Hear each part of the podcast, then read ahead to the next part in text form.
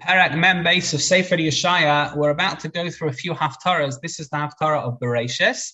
Um, and the reason why it's so is because Bereshis is the creation of the world. Um, but now we're talking about in the, in the prophecy the fulfilling of the world's purpose. So you've got your laying down of the genes, or if you like, the raw elements of creation. That is Bereshis. And then you've got the spiritual side or the perfection, the achievement, the real, the, the world achieving its goal that, of course, is Yeshaya. Uh, it's a beautiful Parak parak Parakmem base. The Haftarah actually goes a little bit into parak Parakmem Gimel as well. But let us have a look.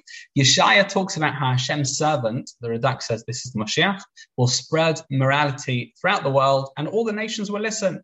Hashem will reveal himself entirely or to the entirety of mankind. Everyone will be tzaddikim and we will fully accept Hashem. Beautiful, beautiful psukim.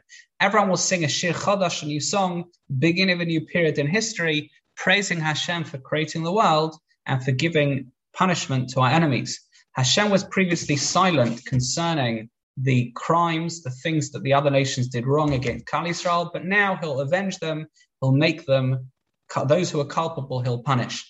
Those Ovdab Dazara, those who served idols, will acknowledge that they were wrong, and they will stop serving idols and he ends off Yeshaya by saying that throughout the Golas, against all odds, we'll still develop, we will still learn Torah. That is going to be the board that holds us afloat throughout Golas. That is Parak Mambase of Sefer Yeshaya.